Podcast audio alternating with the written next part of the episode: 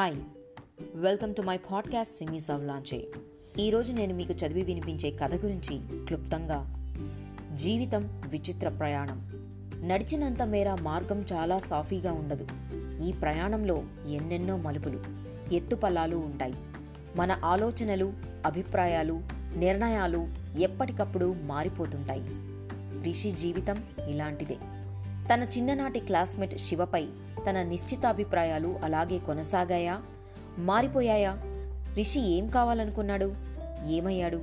తెలిపే కథే mister unfriend. రచన రామదుర్గం మధుసూదన్ రావు గారు.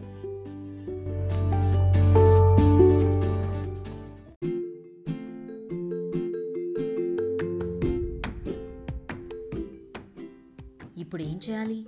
గేటు వద్దే గెంటిస్తే బాగుండేదా ఇప్పుడు ఆ ఛాన్స్ లేదు. వచ్చి కూర్చున్నాడు. అసలు పరాయి బతుకుల్లో తొంగి చూడ్డం తప్పించి ఇన్నేళ్ళ జీవితంలో ఇతగాడు చేసిన పని ఇంకోటుందా? ఎక్కడ పడితే అక్కడ ఎప్పుడు పడితే అప్పుడు ఎలా పడితే అలా దూరిపోవడమే. రికామి గాలిగాడు. శివకుమార్ ఆలోచన రాగానే మనసులో టక్కున మెదిలే మాటలు ఈ రెండే. నాకు ఇప్పటికీ బాగా గుర్తు. వాణ్ణి జిజి అని అంటే గాలిగాడని పిలిచేవాళ్ళం. నా జీవితంలో కలలో కూడా స్వాగతించలేని వ్యక్తి ఎవరైనా ఉన్నారా అంటే తనొక్కడే.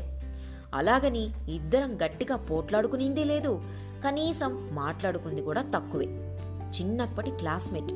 ఏ చెట్ల కిందో గ్రౌండ్లోనో కనిపించేవాడు తెగిన గాలిపటంలా. చూసినప్పుడల్లా నవ్వేవాడు నిలువెత్తు నిర్లక్ష్యంలా. వేసుకునే దుస్తులపై ధ్యాసుండేది కాదు. చెప్పులు లేకుండా తిరిగే ఒకే ఒక్క స్టూడెంట్ మా స్కూల్లో వీడే. అంతేకాదు నా ఈగోను తొలిసారిగా దెబ్బతీసింది కూడా వీడే. ఎప్పుడు క్లాస్లో ఫస్ట్ ఉండేలా జాగ్రత్త పడేవాణ్ణి. టెన్త్ హాఫ్ ఇయర్లీలో అనూహ్యంగా శివ లెక్కల్లో ఫస్ట్ వచ్చాడు. అప్పట్లో అదో సెన్సేషన్. బ్యాక్ బంచ్లో అసలు ఉన్నాడా లేడా అన్నట్టుండేవాడు ఉన్నట్టుండి అందరి కళ్ళల్లో పడ్డాడు. సైలెంట్గా ఉండేవాడివి.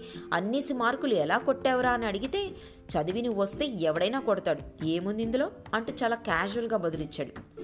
విచిత్రంగా మళ్ళీ ఎప్పుడు వాడని మార్కులు తెచ్చుకోలేదు. బుటాబుటి మార్కులతో టెన్త్ గట్టెక్కాడు. అప్పుడే తండ్రి కాలం చేశాడు. ఇల్లు గడవడం ప్రశ్నార్థకమైంది.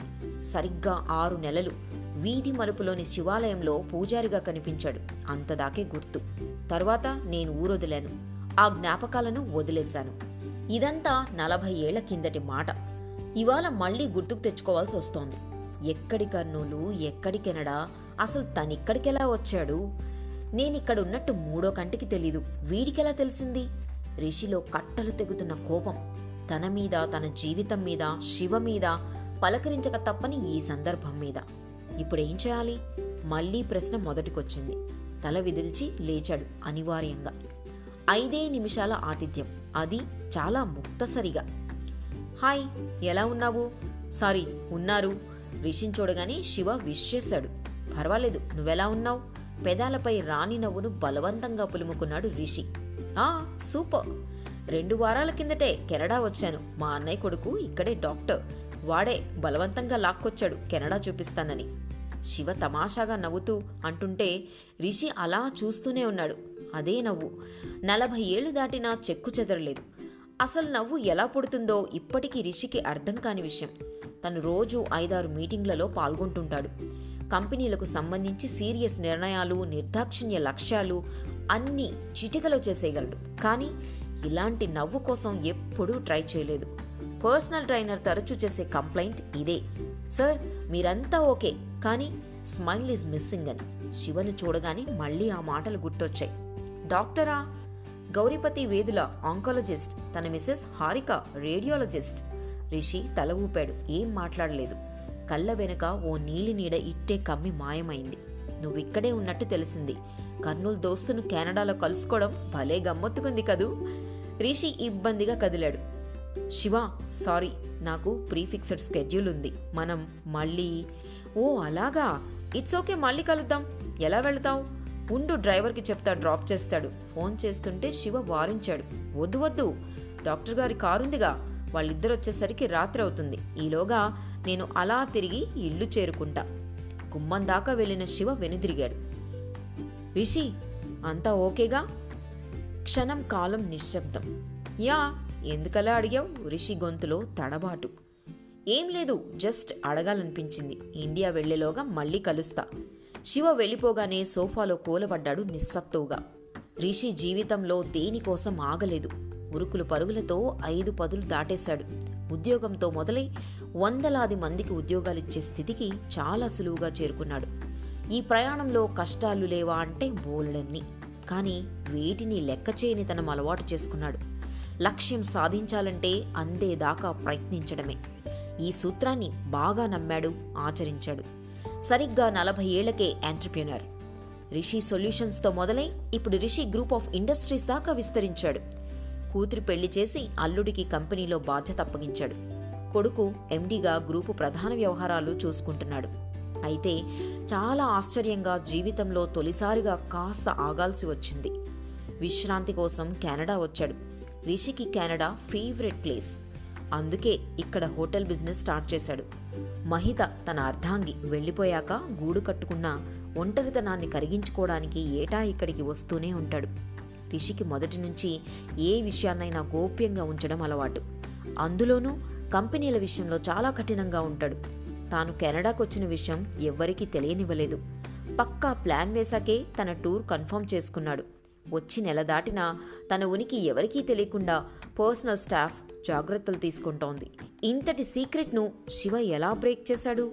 కాసేపటికి బుర్రలో ఏదో మెరిసింది. శివకు తన విషయం ఎలా తెలిసిందో తనకు అర్థమైంది. హాయ్ సార్ ఎలా ఉన్నారు? గౌరీపతి నవ్వుతూ లోపలికొచ్చాడు. యా పర్వాలేదు. గొంతు నూతిలోంచి వచ్చినట్టుగా నీరసంగా ఉంది. One minute pulse BP check చేశాడు. హా. ఓకే చెప్పండి నీరసంగా ఉంటోందా? బాగా ఒక్కోసారి లేవడానికి రానంతగా. వెల్ ఎవరికో కాల్ చేశాడు. సార్ ఇవాళ నుంచి మీకు పర్సనల్ డైటిస్ట్ వస్తారు. She is Brinda from our hospital. తను మీ డైట్ గురించి పూర్తిగా చూసుకుంటుంది. మెడిసిన్ కంటిన్యూ చేయండి. హోప్ ఎవ్రీథింగ్ గుడ్ లేచాడు. అన్నట్టు బాబాయ్ మిమ్మల్ని అడిగినట్టు చెప్పమన్నాడు. తను మీకు call చేస్తుంటాడుగా. Yeah Jiddu Krishnamurti speeches forward చేస్తుంటాడు. ఎక్సలెంట్ రిషి గారు బాబాయ్ లాంటి వాళ్ళు ఒకరుంటే చాలు. ఎన్ని కష్టాలు వచ్చినా నిబ్బరంగా బతికేయొచ్చు. చాలా కూల్ పర్సనాలిటీ. గౌరిపతి వెళ్ళబోతుంటే డాక్టర్ నేను బయటపడతానంటారా? రిషి చాలా అనూహ్యంగా ప్రశ్నించాడు. గౌరీపతి మొహంలో రంగులు మారాయి. వెంటనే సర్దుకున్నాడు. వైనాట్ మీలో ఇంప్రూవ్మెంట్ బాగా కనిపిస్తోంది. Don't worry మేమున్నాంగా. రిషి నిర్లిప్తంగా నవ్వాడు. అందుకే నాకు డాక్టర్లు అంటే చాలా ఇష్టం. ప్రాణం పోతున్నా సరే మీకేం కాదంటూ ధైర్యం ఇస్తుంటారు. రిషిజీ ఈ టైంలో మీరు ఏది ఎక్కువగా ఆలోచించకండి. Just live in this moment. That's all. ఇంత జీవితం చూశారు మీకు తెలియని ఫిలాసఫీ ఉంటుందా? అయినా everybody should exit. Today or tomorrow. Right నేను వెళ్ళొస్తా. Take care. గౌరీపతి వెళ్ళిపోయాడు. రవ్వంత నమ్మకాన్ని కాసింత విశ్వాసాన్ని ఇస్తూ. పరిస్థితులు మారిపోవడానికి ఏళ్ళే అక్కర్లేదు. రోజులు గంటలు క్షణాలు చాలు. రిషికి ఇప్పుడిప్పుడే ఇది అనుభవంలోకి వస్తోంది. కాలం చాలా భారంగా కదులుతోంది. రూము దాటి బయటికి రాక ఎన్ని రోజులైందో. ఎప్పుడు ల్యాప్టాప్తో బిజీగా ఉండే రిషి చేతిలో జిడ్డు కృష్ణమూర్తి పుస్తకం కనిపిస్తోంది. ఎవరూ డిస్టర్బెన్స్ చేయని ఏకాంత సమయాలను సృష్టించుకున్న రిషి ప్రస్తుతం ఒంటరితనంతో సతమతమవుతున్నాడు. ఇంతకాలం గుండెను గట్టిగా నిలబెట్టిన నిబ్బరత మెల్లగా కరిగిపోతోంది. ఎందుకో ప్రయాణం ముగుస్తున్న ఫీలింగ్ చిన్న చిన్న విషయాలకే చాలా సెంటిమెంట్ అయిపోతున్నాడు. కళ్ళు చెమ్మగిల్లని రోజంటూ లేదు. ఆ గట్టితనం ఆ మొండితనం పాదరసం కన్నా వేగంగా కదిలే మేధాశక్తి అన్నీ ఏమయ్యాయి? ఏమో. శివ తరచూ ఫోన్లో మాట్లాడేవాడు. మొదట్లో అవాయిడ్ చేసినా ఇప్పుడు తనే కాల్ చేస్తుంటాడు. చిన్ననాటి ముచ్చట్లు మొదలు ఏవేవో విషయాల చర్చ అదో టైంపాస్ రోజు సాయంత్రం నాలుగు గంటలకు శివ నుంచి కాల్ వస్తుంది. కొన్నిసార్లు తన కాల్ కోసం ఎదురుచూసిన రోజులు ఉన్నాయి. ఆలోచిస్తే రిషికి ఇది విచిత్రంగా అనిపిస్తోంది. ఎవరినైతే అక్కర్లేదు అనుకున్నాడో వారే మాట్లాడితే బావుణ్ణు అనే దశకు చేరుకోవడం విచిత్రమేగా? జీవితం అన్నీ నేర్పుతుంది. కడదాకా నేర్పుతూనే ఉంటుంది. రిషి పూర్తిగా వ్యాధి చేతిలోకి వెళ్ళిపోయాడు. జీవితంలో కొనసాగింపు ఎంత భయంకరంగా ఉంటుందో అనుభవించే వారికే తెలుస్తుంది. మందులు వేసుకోవడం పాడుకోవడం అప్పుడప్పుడు అయిన వారి పలకరింపులు ఫోన్లలో. రెండు రోజుల కిందట గుండె పట్టేసినట్టవడంతో రిషిని హాస్పిటల్కు షిఫ్ట్ చేశారు. ఐసీయూలో తెగించి పోరాడుతున్న యోధుడిలా రిషి. రిషి ఎలా ఉన్నావు? బలవంతంగా కళ్ళు తెరిచాడు ఎదురుగా శివ. కళ్ళల్లో గంగా గోదావరులు. మాట్లాడేందుకు ప్రయత్నించినా గొంతు పెగలట్లేదు. బలవంతంగా లేచి కూర్చున్నాడు. మొహంలో కాంతి తగ్గిపోయింది. జుట్టు ఊడిపోతోంది. మనిషి ఎండుకట్టెలా మారిపోయాడు. రిషిని చూడగానే శివ కంటి కొనల్లో నీటి పొర. దుఃఖాన్ని అదిమిపట్టిన దవడ కండరం బిగుసుకుంది. మౌనంగా రిషి చేతుల్ని నిమురుతున్నాడు. ఆ స్పర్శలో అవ్యక్త అనుభూతులు ఏవో బదిలీ అవుతున్నాయి. శివ నాకు వద్దు గౌరీ చెప్పాడు. నువ్వు మొదట్లో కలిసినప్పుడే తెలిసాకని చూద్దామనొచ్చా? శివ సారీ. ఇప్పుడేం మాట్లాడొద్దు నేను ఇక్కడే ఉంటాను. రిషికి ఒక్కసారిగా ఏడుపు తన్నుకొచ్చింది పొరలు పొరలుగా. ఏడవడం అన్నిసార్లు బలహీనత కాదు కొన్నిసార్లు అనివార్యత. అది మృత్యుశయ్యపై పోరాడుతున్నప్పుడు. మరణం తనను క్యాన్సర్ రూపంలో పలకరించిందని తెలిసినా పోగేసిన డబ్బులు ఖర్చు చేసి కొద్ది రోజుల పాటు వాయిదా వేయగలిగాడు. కంపెనీకి నష్టం వాటిల్లరాదని గోప్యంగా ఉంచాడు. కానీ ఎన్నాళ్ళు? శిథిలావస్థకు చేరువవుతున్న శరీరం కూలుతున్న చప్పుడు తనకు స్పష్టంగా వినిపిస్తోంది. భ్రమలు కల్పించేవే అయినా కాసింత ఉపశమనం కలిగించే నాలుగు మాటల కోసం మనసు తహతహలాడుతోంది. నాటకీయంగానైనా కళ్ళల్లో ఊరే నీరును తుడిచే ఓ హస్తం కోసం మనసు వెంపర్లాడుతోంది. కానీ ఇప్పుడు అవన్నీ దూరం. కొన్ని తన ప్రమేయంతో మరికొన్ని అప్రయత్నంగా. జీవితం కొత్త సవాళ్ళు విసురుతూనే ఉంది. చాలామంది ముఖపరదాలు తొలగిపోతున్నాయి. కొడుకు కోడలు కూతురు తనను పట్టించుకోవడం తగ్గించేశారేమోనన్న భావనతో కొన్ని రోజులు కుంగిపోయాడు. అది క్యాన్సర్ కన్నా భయంకరంగా కాల్చేసింది కూతురు మొదట్లో ప్రతిరోజూ వచ్చేది క్రమేపీ వారం ఆ తర్వాత ఫోన్ పలకరింపులు. ఎవరి బతుకులు వారివి? ఈ పోరాటంలో పడిపోతే పట్టించుకునేదెవరు? రిషి ఇది అర్థం చేసుకోకపోవడమే పెద్ద విషాదం. జీవన ప్రవాహంలో వేగంగా కొట్టుకుపోతున్న తనకు ఇప్పుడు శివే పెద్ద రిలీఫ్. రోజు బోలెడన్ని కబుర్లతో మనసుకు కొత్త కొత్త రంగులేస్తున్నాడు. రిషి మొట్టమొదటిసారిగా డబ్బును కాకుండా మనుషులను ప్రేమించడం నేర్చుకుంటున్నాడు. ఇప్పుడు శివ ఇరిటేటింగ్గా అనిపించడం లేదు. లక్ష్యం లేని నిరర్ధక జీవిగా కనిపించడం లేదు. మారింది ఎవరు? తన? అతన? జీవితం ఏంటో? మరణం ఏంటో? అర్థం చేయించడానికే ఓ అతీత శక్తే శివరూపంలో వచ్చిందనిపిస్తోంది. రామాయణం భారతం భాగవతం ఇండియన్ ఫిలాసఫీ ఎన్నో విషయాలు. శివ నోటి వెంట వరదలా ప్రవహిస్తున్నాయి. కానీ అప్పుడప్పుడు ఒంటరితనం గుండె తలుపులు కొడుతూనే ఉంది.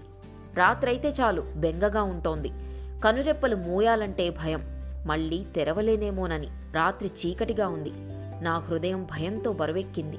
అయినా దీపాన్ని పట్టుకుని తలుపు తెరిచి స్వాగతయుక్తంగా నా శిరస్సును వంచుతాను. నా వాకిట నిలిచిన వాడు నీ వార్తాహరుడు. ఆ నీరవ నిశ్శబ్ద రాత్రిలో శివకుమార్ గొంతులోంచి ఠాగూర్ గీతాంజలి జాలిగా.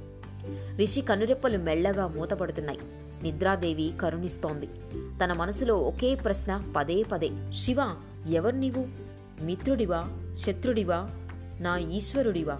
గుండె ఆర్తిగా కరిగి మోకరిల్లుతోంది మూగగా.